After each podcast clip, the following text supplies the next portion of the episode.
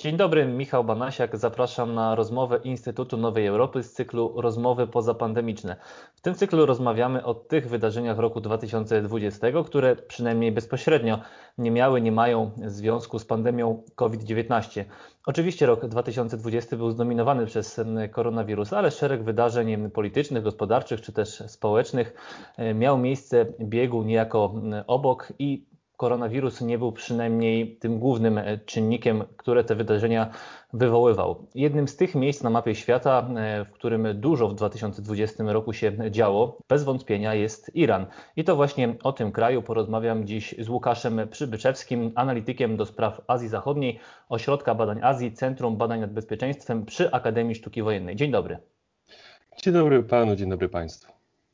Chciałbym rozpocząć od wykonania wyroku śmierci na irańskim dziennikarzu Ruhollahu Zamie. Został on powieszony 12 grudnia. Znany był z krytyki władz w Iranie. Przez sporo czasu mieszkał we Francji i to stamtąd działał. Tam powstawały jego artykuły. Chciałbym zapytać, dlaczego Iran, który przecież i tak nie cieszy się w świecie dobrą, nomen omen, prasą, zdecydował się na wydanie wyroku śmierci na dziennikarza. No i do tego dochodzą jeszcze przecież te zarzuty, które są dość wątpliwe i wskazują na to, że to był wyrok wydany z powodów politycznych.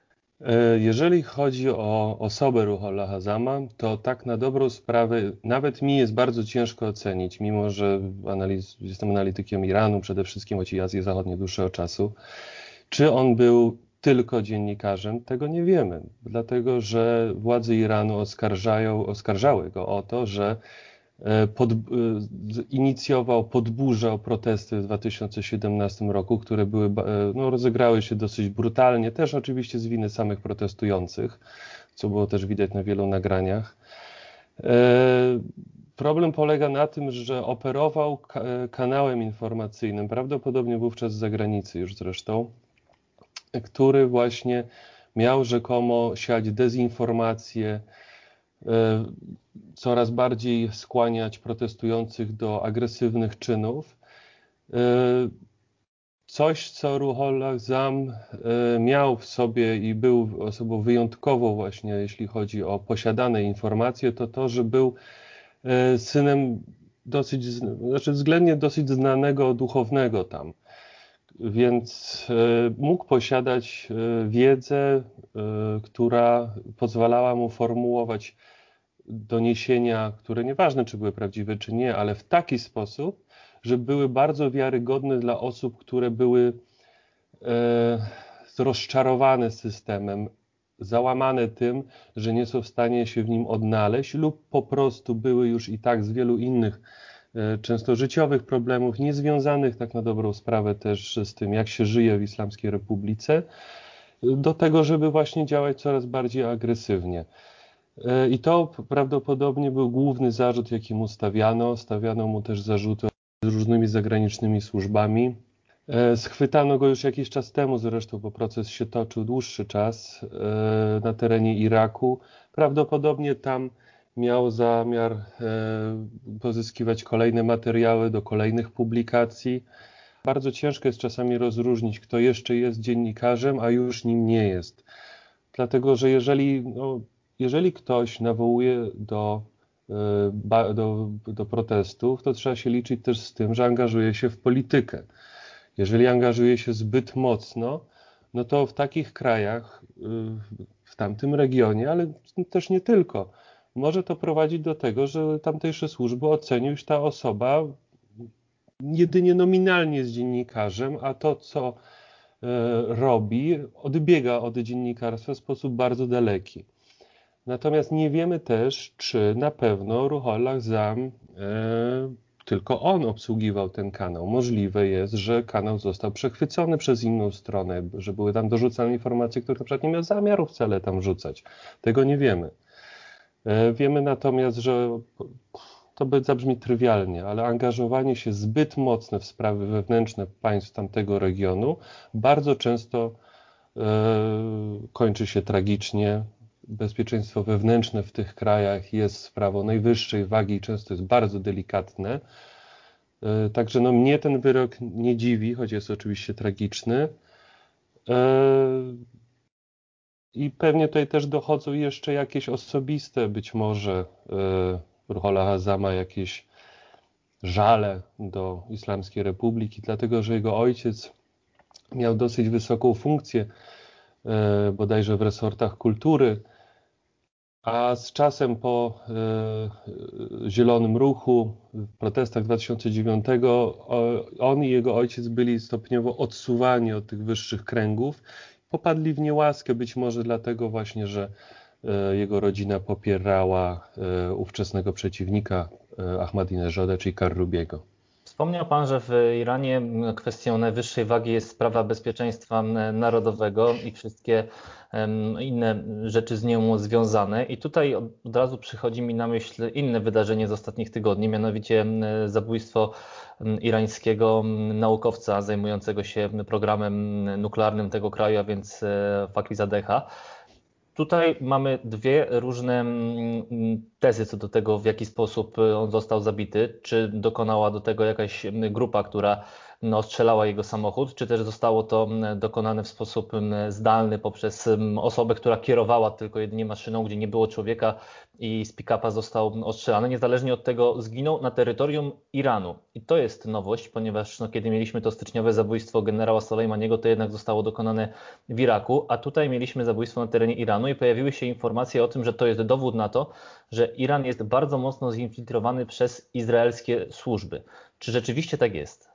Czy rzeczywiście tak jest? Dobre pytanie, dlatego że nie wiemy do końca, kto na ile infiltruje Iran. Oczywiście naturalnie nasuwa się odpowiedź, że Izrael powinien mieć jak największy interes w tym, żeby jego infiltracja Iranu była w razie konieczności oczywiście skuteczna w realizowaniu celów. Ale chciałbym zaznaczyć, że to nie jest pierwsze zabójstwo, które ma miejsce na terytorium Iranu, irańskich naukowców nuklearnych. Miały one miejsce już w przeszłości. Nie był to też pierwszy zamach, tylko że tym razem nieudaremniony. Tak? Były wcześniej też zamachy na Fakhrizadego, lecz do tego wszystkiego trzeba jeszcze dodać taki mały aspekt, który nam będzie wiele tłumaczył. Iran tak na dobrą sprawę jest w trakcie, już od wielu lat, właściwie dekad, w trakcie prowadzenia zimnej wojny. Jeżeli sobie przypomnimy, jak wyglądała zimna wojna, to wówczas też możemy sobie z historii przypomnieć bardzo wiele przypadków właśnie zabójstw na terytorium państw na przykład europejskich, różnych osób i w zasadzie to się wówczas wtedy w ten model gry bardzo ładnie wpisuje. Właśnie Iran jest w takiej sytuacji, prowadzi zimną wojnę, która oczywiście trochę ostatnio eskalowała bardziej ku wojnie pośredniej na terytorium Iraku, Syrii między innymi. Także no na pewno infiltracja jest tutaj to jest bezsprzeczne. Nie wiemy oczywiście, jak doszło dokładnie do tego zamachu. Te dwie główne teorie się pojawiają. Na początku twierdzono też, że znaleziono oznaczenia w hebrajskim, które by świadczyły jednoznacznie, czy też w alfabecie łacińskim, ale to nie ma znaczenia, wskazujące w każdym razie na to, że uzbrojenie użyte do zabicia Fakhrizadego było wyprodukowane w Izraelu. Ostatnio jeszcze Rezaei, który całkiem wysokie stanowisko piastuje w systemie bezpieczeństwa Iranu, wypowiadał się, że broń użyta przy zamachu była produkcji, czy też w ogóle z układu NATO, ale to akurat niekoniecznie musi być prawda, dlatego że Rezaei jest dosyć upolitycznioną osobą, także jego cele mogą być troszeczkę inne w wypowiedziach. Także tak, to nie jest pierwsze zabójstwo, prawdopodobnie będą jeszcze kolejne, tylko nie bardzo wiemy na razie, kto będzie celem. W 2020 roku mieliśmy też serię takich wydarzeń, nie zabójstw, ale eksplozji, które miały miejsce w różnego rodzaju istotnych dla Iranu miejscach, między innymi przy budowlach związanych właśnie z infrastrukturą bezpieczeństwa, z infrastrukturą energetyczną i tu też pojawiały się takie informacje, że być może stoją za tym służby izraelskie, które w tym 2020 roku miałyby się mocno uaktywnić na terytorium Iranu, korzystając z tego, że był w dalszym ciągu prezydentem Donald Trump, który też wszedł w mocno konfrontacyjną politykę względem Iranu i miałby pozwalać Izraelowi właśnie na taką wzmożoną aktywność na terytorium tego kraju. Jeżeli chodzi o działania Izraela na Bliskim Wschodzie w ogóle, ale też właśnie w Iranie, to nie zawsze tak jest, że oni czekają na pozwolenie ze strony Białego Domu. Czasami jest tak, że mamy do czynienia z polityką faktów dokonanych, czy to ze strony Waszyngtonu, czy Izraela. Czy było, jak było, w którym przypadku, to ciężko nam rozsądzić. Musielibyśmy znać kuluarowe rozmowy, które się toczyły. To może inaczej zapytam, czy ta seria eksplozji rzeczywiście mogła mieć związek właśnie z aktywnością Izraela na terytorium Iranu, czy też gdzie indziej należy szukać przyczyny? Bo władze Iranu początkowo mówiły, że nie wiadomo, że prowadzone są śledztwa, natomiast później rzeczywiście tych informacji, że to są działania służb Izraela, było coraz więcej. Nie można wykluczyć możliwości, że to właśnie były służby izraelskie, lecz trzeba pamiętać, że oczywiście to nie są jedyne, które tam są zaangażowane. Jeszcze jest jedna ważna rzecz, mianowicie ważny jest obiekt, który uległ albo uszkodzeniu, albo zniszczeniu. W pewnym momencie każdy wybuch, jaki się pojawiał, czy to była butla z gazem, czy to była cysterna, czy to było na stacji benzynowej, było bardzo mocno nagłaśniane przez media społecznościowe typu Twitter, Facebook i tak dalej. I można było odnieść wrażenie, że prawdopodobnie może dojść do jakiejś eksplozji, która dzięki tym działaniom właśnie wspierającym informacyjnym będzie dodatkowo nagłośniona. I w końcu 2 lipca doszło do eksplozji w obiekcie właśnie programu jądrowego Iranu w miejscowości Natanz. I wówczas to bezsprzecznie byłoby w interesie służb izraelskich, żeby do takiej eksplozji doszło. Prawdopodobnie byłoby również w interesie Stanów Zjednoczonych. Natomiast cała reszta innych eksplozji wydarzała się w takich okolicznościach i w takich miejscach. Część z nich analizowałem właśnie, jeśli chodzi o obrazowanie satelitarne, co tam mogło się zdarzyć i tak dalej. Część z nich naprawdę wyglądała jak zwykłe wypadki lub bardzo sprytnie wymyślone sabotaże. I nie wszystkie wcale były w miejscu jakimś bardzo konkretnym, ważnym, lecz na przykład znajdowały się w pobliżu. Trzeba pamiętać też, że Iran bardzo silnie od dawna już wykorzystuje gaz i jako paliwo dla samochodów i oczywiście właśnie w każdym gospodarstwie domowym jest gaz dostępny. I ze względu na to też, że miejscowości tam są w większości w terenie górzystym, to szczelność tych instalacji też bywa wątpliwa. Sam często przechadzając się Iranem miałem wrażenie, po Iranie miałem wrażenie, że czuję, że w powietrzu unosi się gdzieś gaz. Także na przykład jak wybuchła ta klinika w Teheranie, mnie to w ogóle nie zdziwiło, dlatego że jeżeli mamy źle wykonaną instalację gazową, to prędzej czy później coś takiego może się stać. Tym bardziej, jeśli ludzie są przyzwyczajeni do tego, że posiadając takie rozwiązania technologiczne, jakie mają, są przyzwyczajeni do właśnie tego aromatu dodawanego do gazu, mają obniżoną na przykład czujność. My jak tylko to poczujemy, to od razu jesteśmy zaalarmowani, prawda? Natomiast tam, przechadzając się chodnikiem przy jakimś domu, trzeba to czuć, dlatego że mają taki system, a nie inny zaopatrywania w gaz. Ja nie mówię, że on jest zły czy niedoskonały. Pewnie z powodów technicznych on z jakiegoś powodu jest utrzymywany, ale bardzo często złe wykonanie instalacji właśnie tutaj też odgrywało kluczową rolę. Ten amerykańsko-izraelski tandem, zwłaszcza w osobach Donalda Trumpa i Benjamina Netanyahu, przoduje, jeśli chodzi o krytykę irańskiego programu atomowego. A jak w tym momencie wygląda kwestia tego programu? Na jakim etapie on jest i czy rzeczywiście w najbliższej przyszłości możemy spodziewać się tego, że Iran wejdzie w posiadanie własnej produkcji broni atomowej? Obecnie właśnie niedawno parlament zobowiązał rząd do tego, aby rozpoczynać wzbogacanie uranu na poziomie 20% plus, co może potencjalnie Iran przybliżyć do stworzenia odpowiedniej masy właśnie uranu potrzebnego do broni jądrowej, odpowiednio wzbogaconego do poziomu 85-90% plus, ale to nie jest wystarczające, dlatego że trzeba jeszcze umieć skonstruować całą głowicę, mieć do tego przystosowany system przenoszenia. Także zanim Iran miałby głowicę jądrową, to może trochę potrwać. Natomiast wytworzenie dość dużo uranu, który byłby potrzebny do budowy głowicy, może zająć Iranowi potencjalnie jakieś 3,5-4 miesiące do jednej, do kilku, no to pewnie z pół roku. Dlatego, że jeżeli byśmy mieli wypatrywać znaków, czy Iran ma już potencjał do budowy głowicy, czy nie, no to trzeba byłoby czekać, aż będzie to samo, co z Koreą Północną, że zostanie zaobserwowana podziemna detonacja i wówczas będzie sygnał jednoznaczny. Iran już jest o krok od posiadania głowicy jądrowej. Natomiast czy będzie ją miał, czy nie, to zależy tak na dobrą sprawę od oceny tego, czy to się opłaca. Teheran będzie musiał się liczyć z tym, że oczywiście jeżeli oni zaczną mieć takie zdolności, to wszyscy w regionie zaczną mieć takie zdolności niedługo.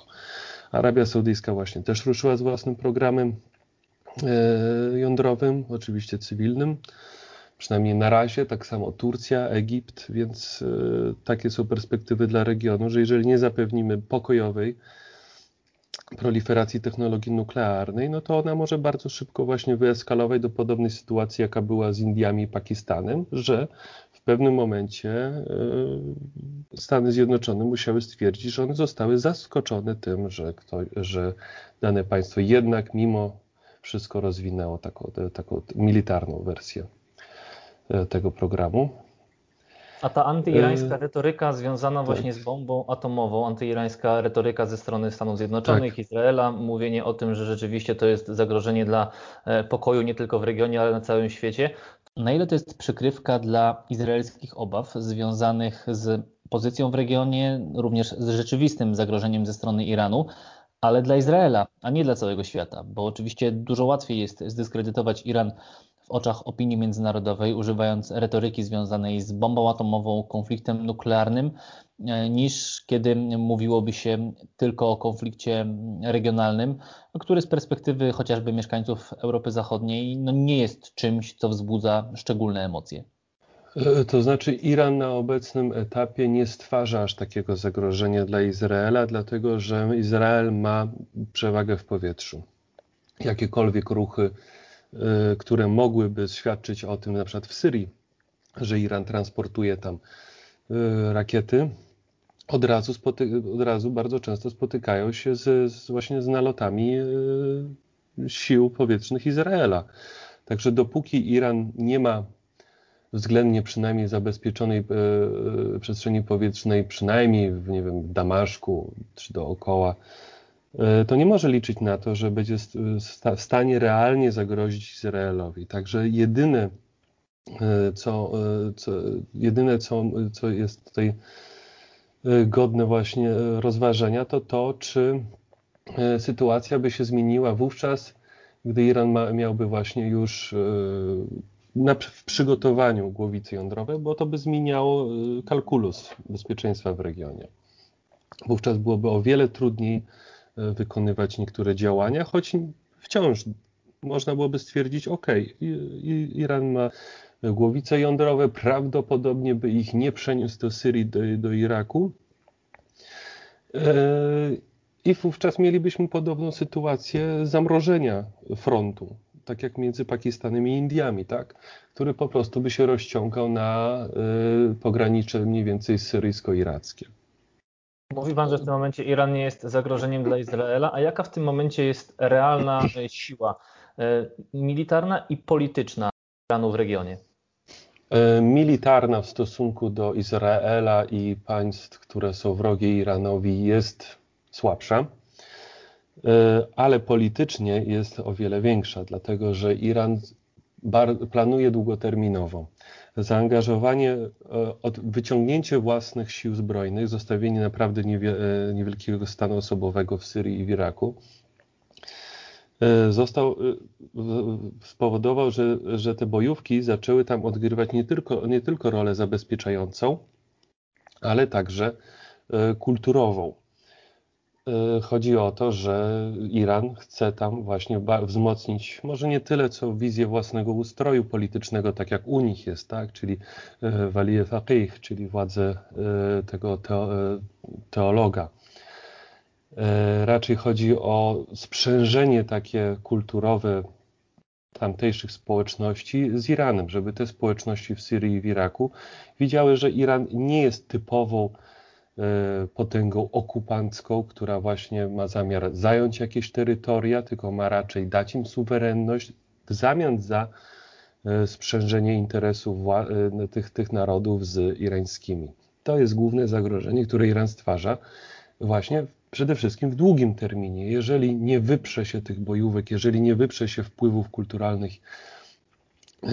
kulturowych Iranu z tych obszarów, to bardzo możliwe, że dojdzie do tego, że te społeczeństwa nawet za 10-20 lat nie będą wcale skłonne doszukiwać się partnerów wśród innych państw niż na przykład Iran. Gdyby nie obecność Amerykanów w Iraku, to tak na dobrą sprawę nie wiadomo, czy Irak dzisiaj by tak bardzo szukał wsparcia w Arabii Saudyjskiej. Być może by szukał, ale nie wiemy też, czy to by na pewno miałoby miejsce. Ogólnie rzecz biorąc, Iran jest słabszy militarnie, tak jak już powiedziałem, ale właśnie w dalszej perspektywie, w tej politycznej, ma o wiele więcej atutów niż Izrael, ma o wiele więcej atutów niż Stany Zjednoczone, które w oczach tamtejszej ludności po prostu zrujnowały Irak. Też doprowadziły często do tego, że właśnie Syria też jest podzielona. Także Iran ma zupełnie inne atuty i wcale nie mniejszego kalibru. Jak w Iranie odbierana jest normalizacja stosunków dyplomatycznych między Izraelem a szeregiem państw arabskich, chociażby Zjednoczonymi Emiratami Arabskimi, Bahrajnem, Marokiem? Wkrótce ta lista ma się jeszcze poszerzyć i chociaż często nie było do końca po drodze tym krajom arabskim i Iranowi, to jeszcze mniej było im po drodze z Izraelem i w takich najbardziej napiętych sytuacjach związanych z relacjami Iranu i Izraela, jednak Teheran mógł liczyć na przynajmniej dyplomatyczne wsparcie ze strony tych krajów. Teraz może się to zmienić. Z punktu widzenia Iranu cała ta sytuacja, tak na dobrą sprawę, jest zwykłym oportunizmem, makiawelizmem, odrzuceniem sprawy palestyńskiej w wymiarze retorycznym, tak? Natomiast w wymiarze strategicznym to stawia Iran w o tyle ciężkiej sytuacji, że pomimo wycofania większej już zdecydowanej części sił Stanów Zjednoczonych z regionu, Waszyngton pozostawi tam taki układ, który będzie w stanie równoważyć Iran, który przez lata 2001-2020 bardzo wzmocnił swoją pozycję. I oni zdają sobie z tego sprawę w Teheranie, że tak szerokie wpływy w Iraku i w Syrii, jak i też rozwijający się w Iranie program zbrojeniowy, który jest odpowiedzią właśnie na programy zbrojeniowe też właśnie państw Zatoki i rozwijanie infrastruktury wojskowej na wybrzeżu Makran, czyli od Cieśniny Ormuz aż po Port Chabahar, który kiedyś mówiono, ale to nie była do końca prawda, miał konkurować z portem w Gwadarze. Wszystkie te rzeczy właśnie sprawiają, że te państwa nie mają wyboru. Arabia Saudyjska, Bahrajn, żeby nie nawiązywać jakiejś współpracy właśnie z Izraelem. Jeśli chodzi o samą normalizację, to ona będzie bardzo trudna w przypadku Arabii Saudyjskiej, ale nie jest niemożliwa. Są teraz pogłoski o tym, że Oman również ma dokonać normalizacji. Prawdopodobnie zbliży to też Iran i Turcję, która od jakiegoś czasu też właśnie zajmuje stanowisko raczej nieprzychylne Izraelowi, choć to też trzeba zobaczyć, na ile się rozegra sytuacja w Syrii. Czy ona się utrzyma, czy nie, ale jest duża szansa, że też po stronie Turcji się utrzyma. A co dla Iranu i dla regionu będzie oznaczać zmiana warty w Białym Domu, czyli objęcie funkcji prezydenta Stanów Zjednoczonych przez Joe Bidena. Czy tutaj można spodziewać się rzeczywiście jakiejś odwilży w tych relacjach z Iranem po tym 2020 roku? Czy to raczej będzie utrzymanie tego kursu, który obrał Donald Trump 4 lata temu? Ciężko powiedzieć, dlatego że jeżeli chodzi o przede wszystkim wzrost siły politycznej pryncypalistów w Iranie, czyli tej frakcji bardzo silnie popierającej ten model władzy, jaki szczególnie Ajatollah Chamenei lansuje, oznacza to, że przyszły prezydent Iranu prawdopodobnie też będzie się wywodził z pryncypalistów, być może będzie osobą, która jest byłym wojskowym, prawdopodobnie z Gwardii, czy też z Korpusu Strażników Islamskiej Rewolucji. I to oznacza, że jest bardzo małe pole manewru dla Bidena. Iran nie zamierza renegocjować JCPOA. Uważają, że i tak bardzo dużo już JCPOA oddało korzyści innym stronom, bo w zasadzie obwarowania i różne przymusy, które są zawarte w JCPOA, dotyczą wyłącznie Iranu, tak? Inne państwa nie były prawie do niczego zobowiązane.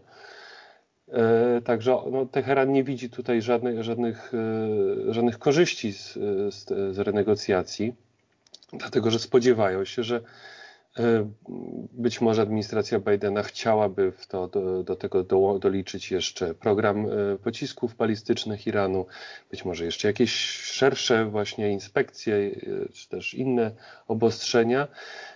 Także w zasadzie jedyne, czego być może możemy się spodziewać, to to, że administracja Bidena zechce wrócić do respektowania rezolucji 2231 Rady Bezpieczeństwa ONZ i JCPOA, ale problem tutaj polega na tym, że Iran oczekuje reparacji. I jak ma Waszyngton na coś takiego pójść? Ja sobie tego na razie nie wyobrażam. Okienko czasowe do zrealizowania zapowiedzi, bo to na razie należy traktować tylko jako zapowiedzi Bidena odnośnie znoszenia sankcji na Iran, które zmuszają wielu partnerów Stanów Zjednoczonych, w tym państwa oczywiście europejskie, do niewykonywania JCPOA, ale na to wszystko będzie miał Biden tylko półtora roku. I to jest problem, dlatego że może po prostu nie zdążyć w ciągu jednej kadencji. I chyba patrząc na to, jak scena polityczna w Iranie wygląda, chyba właśnie władze w Teheranie zdają sobie z tego sprawę, że to może nastąpić szybko, ale wcale nie musi, więc są przygotowani raczej na ten drugi, gorszy scenariusz. Zawsze jest lepiej być przygotowanym na to, że się nie uda, niż że się uda. Ta scena polityczna w Iranie, przynajmniej na tym poziomie parlamentu, mocno się zmieniła po wyborach. Jak się prześledzi wyniki też kampanii wyborczą, to okazuje się, że dokonało się tam całkowite przetasowanie, bo ten obóz konserwatystów zyskał ponad 100 mandatów względem stanu posiadania w ostatniej kadencji. Z kolei obóz reformatorów ponad 100 mandatów stracił. Czy to jest dowód niezadowolenia Irańczyków z poprzedniej władzy, czy to jest kwestia w dużej mierze tego bojkotu, jeśli chodzi o wyborczego, bo taki miał miejsce ze strony opozycji, ze strony wielu wyborców opozycji? To znaczy te wybory, które miały miejsce, one miały miejsce 2 razy w tym roku, bo to były wybory częściowe. Pierwsze wybory były w lutym, drugie były we wrześniu. Summa summarum doprowadziło do tego, że pryncypaliści właśnie zdobyli parlament, czyli na przykład właśnie Koalicja Sił Rewolucji Islamskiej, czy też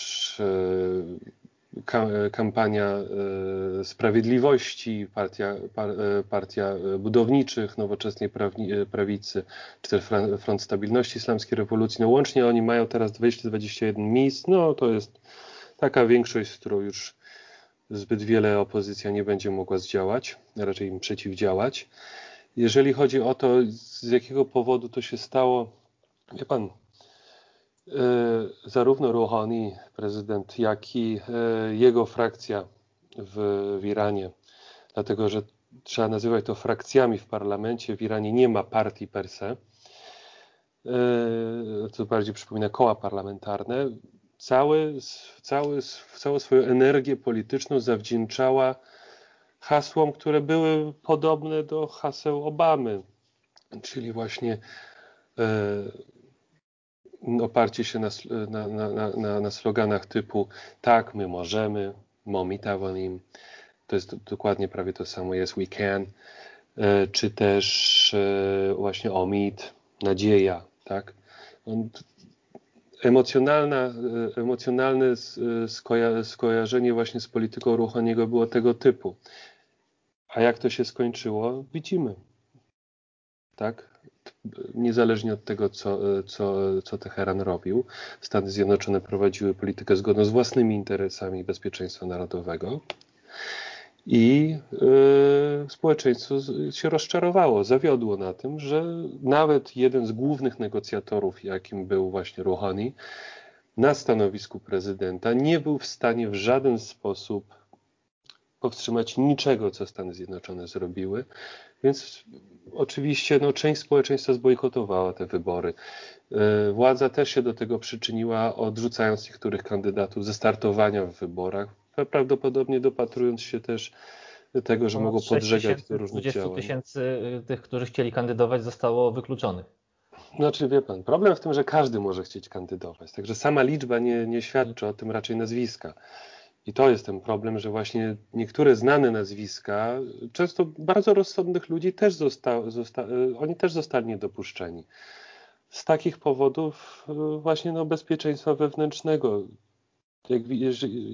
Bo z jednej strony oczywiście nasze media i część analityków ma tendencję do nazywania Islamskiej Republiki takim reżimem, a nie innym, różnymi określeniami, ale jeżeli weźmiemy pod uwagę, jak łatwo jest tam podburzyć ludzi do protestów brutalnych i po stronie policji, i po stronie samych protestujących, to trzeba pamiętać, że czasami być może rzeczywiście z perspektywy władz w Teheranie lepiej jest nie dopuścić iluś kandydatów, ponieważ dzięki temu oszczędzą sobie kłopotów.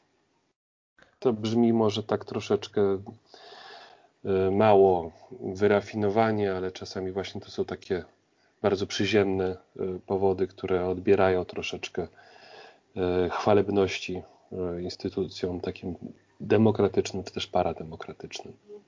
A czy to rozczarowanie społeczeństwa nie wynika po trosze z tego, że niezależnie jakie frakcje reprezentują, czy to parlamentarzyści, czy prezydent, to jednak ich władza jest mocno ograniczona, bo ostateczne decyzje leżą w rękach duchowego przywódcy. To też się zmieniło pod rządami Ajatollaha Chameneiego, który te pełnię władzy uzyskał, który sobie te pełnię władzy wywalczył. Czy nie ma takiej dyskusji dotyczącej nie tego, kto ma sprawować władzę, ale jak urządzić relacje pomiędzy poszczególnymi instytucjami państwa, żeby ten rozkład sił był nieco inny niż jest teraz?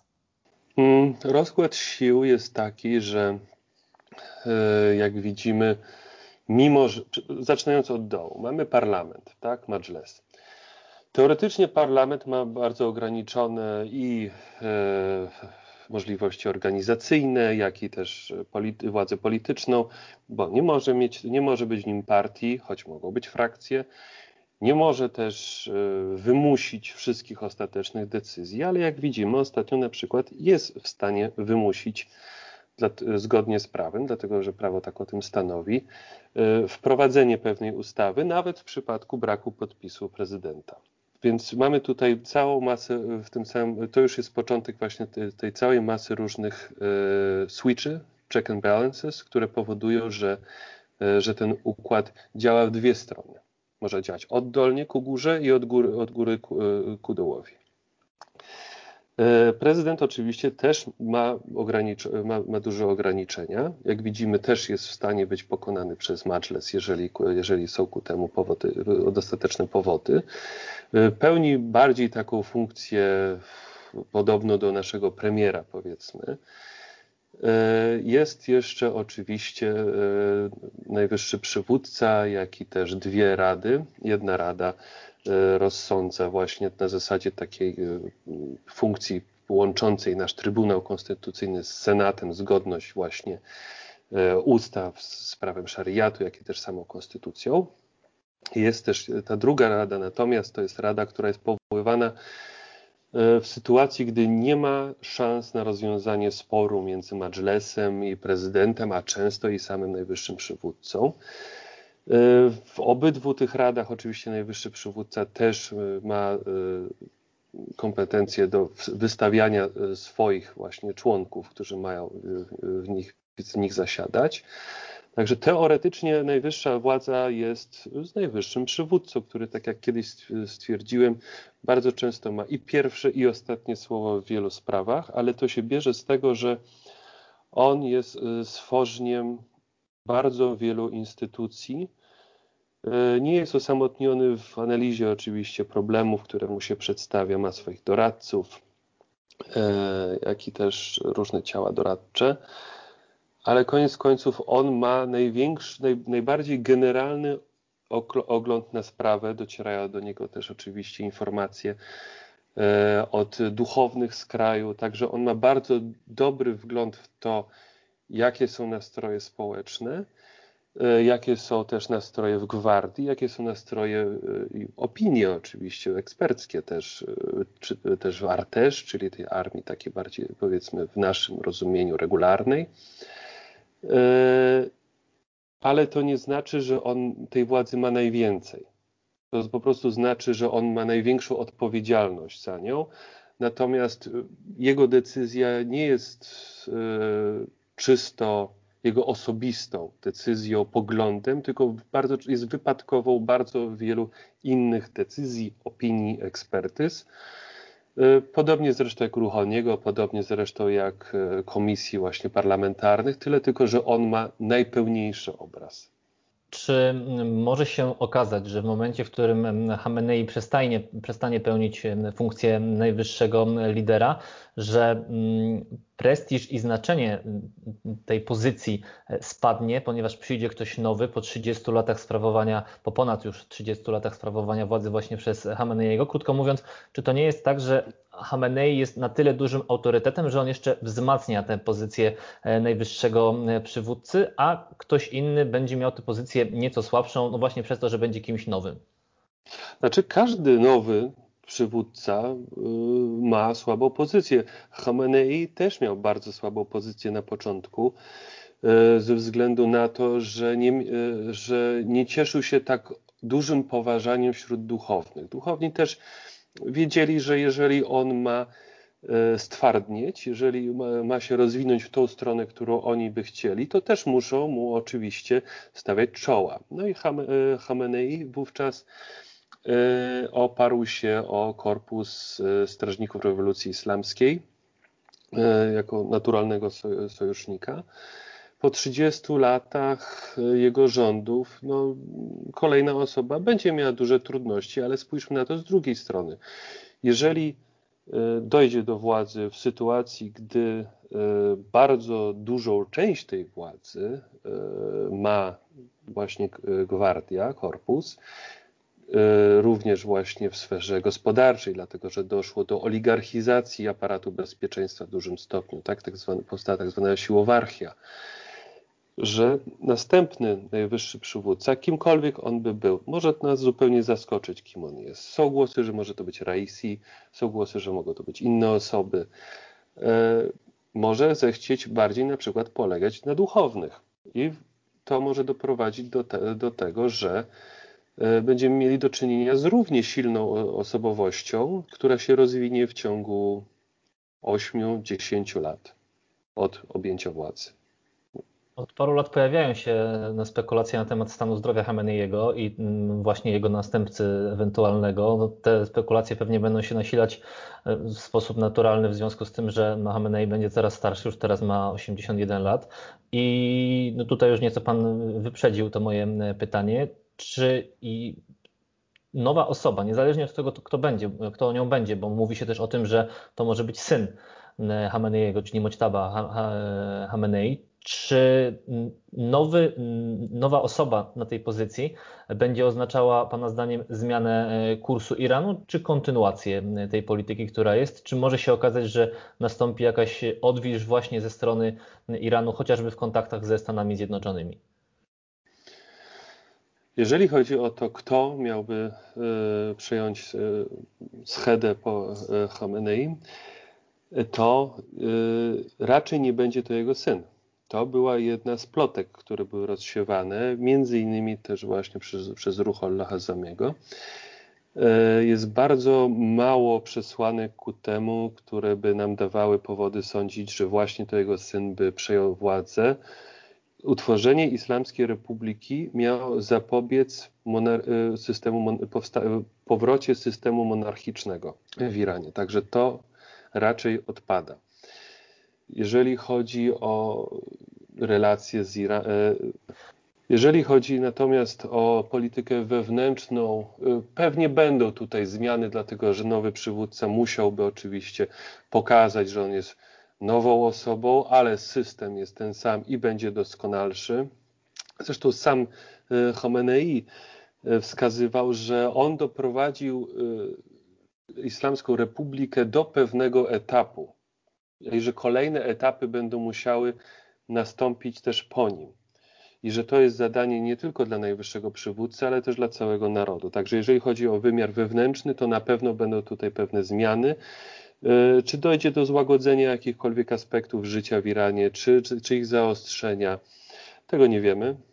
Natomiast w kwestii polityki zagranicznej to bardzo prawdopodobne będzie, że przez kilka pierwszych lat będzie tutaj jakaś gra, która będzie stwarzała pewien miraż zmiany, ale jeżeli nie zmieni się nic w otoczeniu Iranu, to i cele strategiczne Iranu się też nie zmienią. Także w zasadzie, jeżeli ta normalizacja z Izraelem wśród państw arabskich będzie w jakiś sposób postępować, jeżeli będzie się zarysowywać jakaś struktura raczej niż sojuszu, niż sam sojusz skierowany przeciwko Iranowi w Zatoce razem z Izraelem, w aspekcie militarnym oczywiście, no to nawet nowy najwyższy przywódca będzie miał bardzo mało powodów ku temu, aby tą politykę zagraniczną zmieniać. Opcją jest jeszcze jedna opcja, która jest możliwa, ale mało prawdopodobna, to jest taka, że Rada Duchownych przejmie funkcję najwyższego przywódcy na dłużej niż chwilę, tak? Czyli na dłużej niż czas potrzebny do wybrania najwyższego przywódcy. Ale czy tak się stanie, tego nie wiemy. I kiedy tak na dobrą sprawę będzie też nowy najwyższy przywódca, też nie wiemy. Ali Chamenei jest w takim wieku, że to może nastąpić jutro, za rok, a może i za 20 lat. Także ludzie mają bardzo różną długość życia.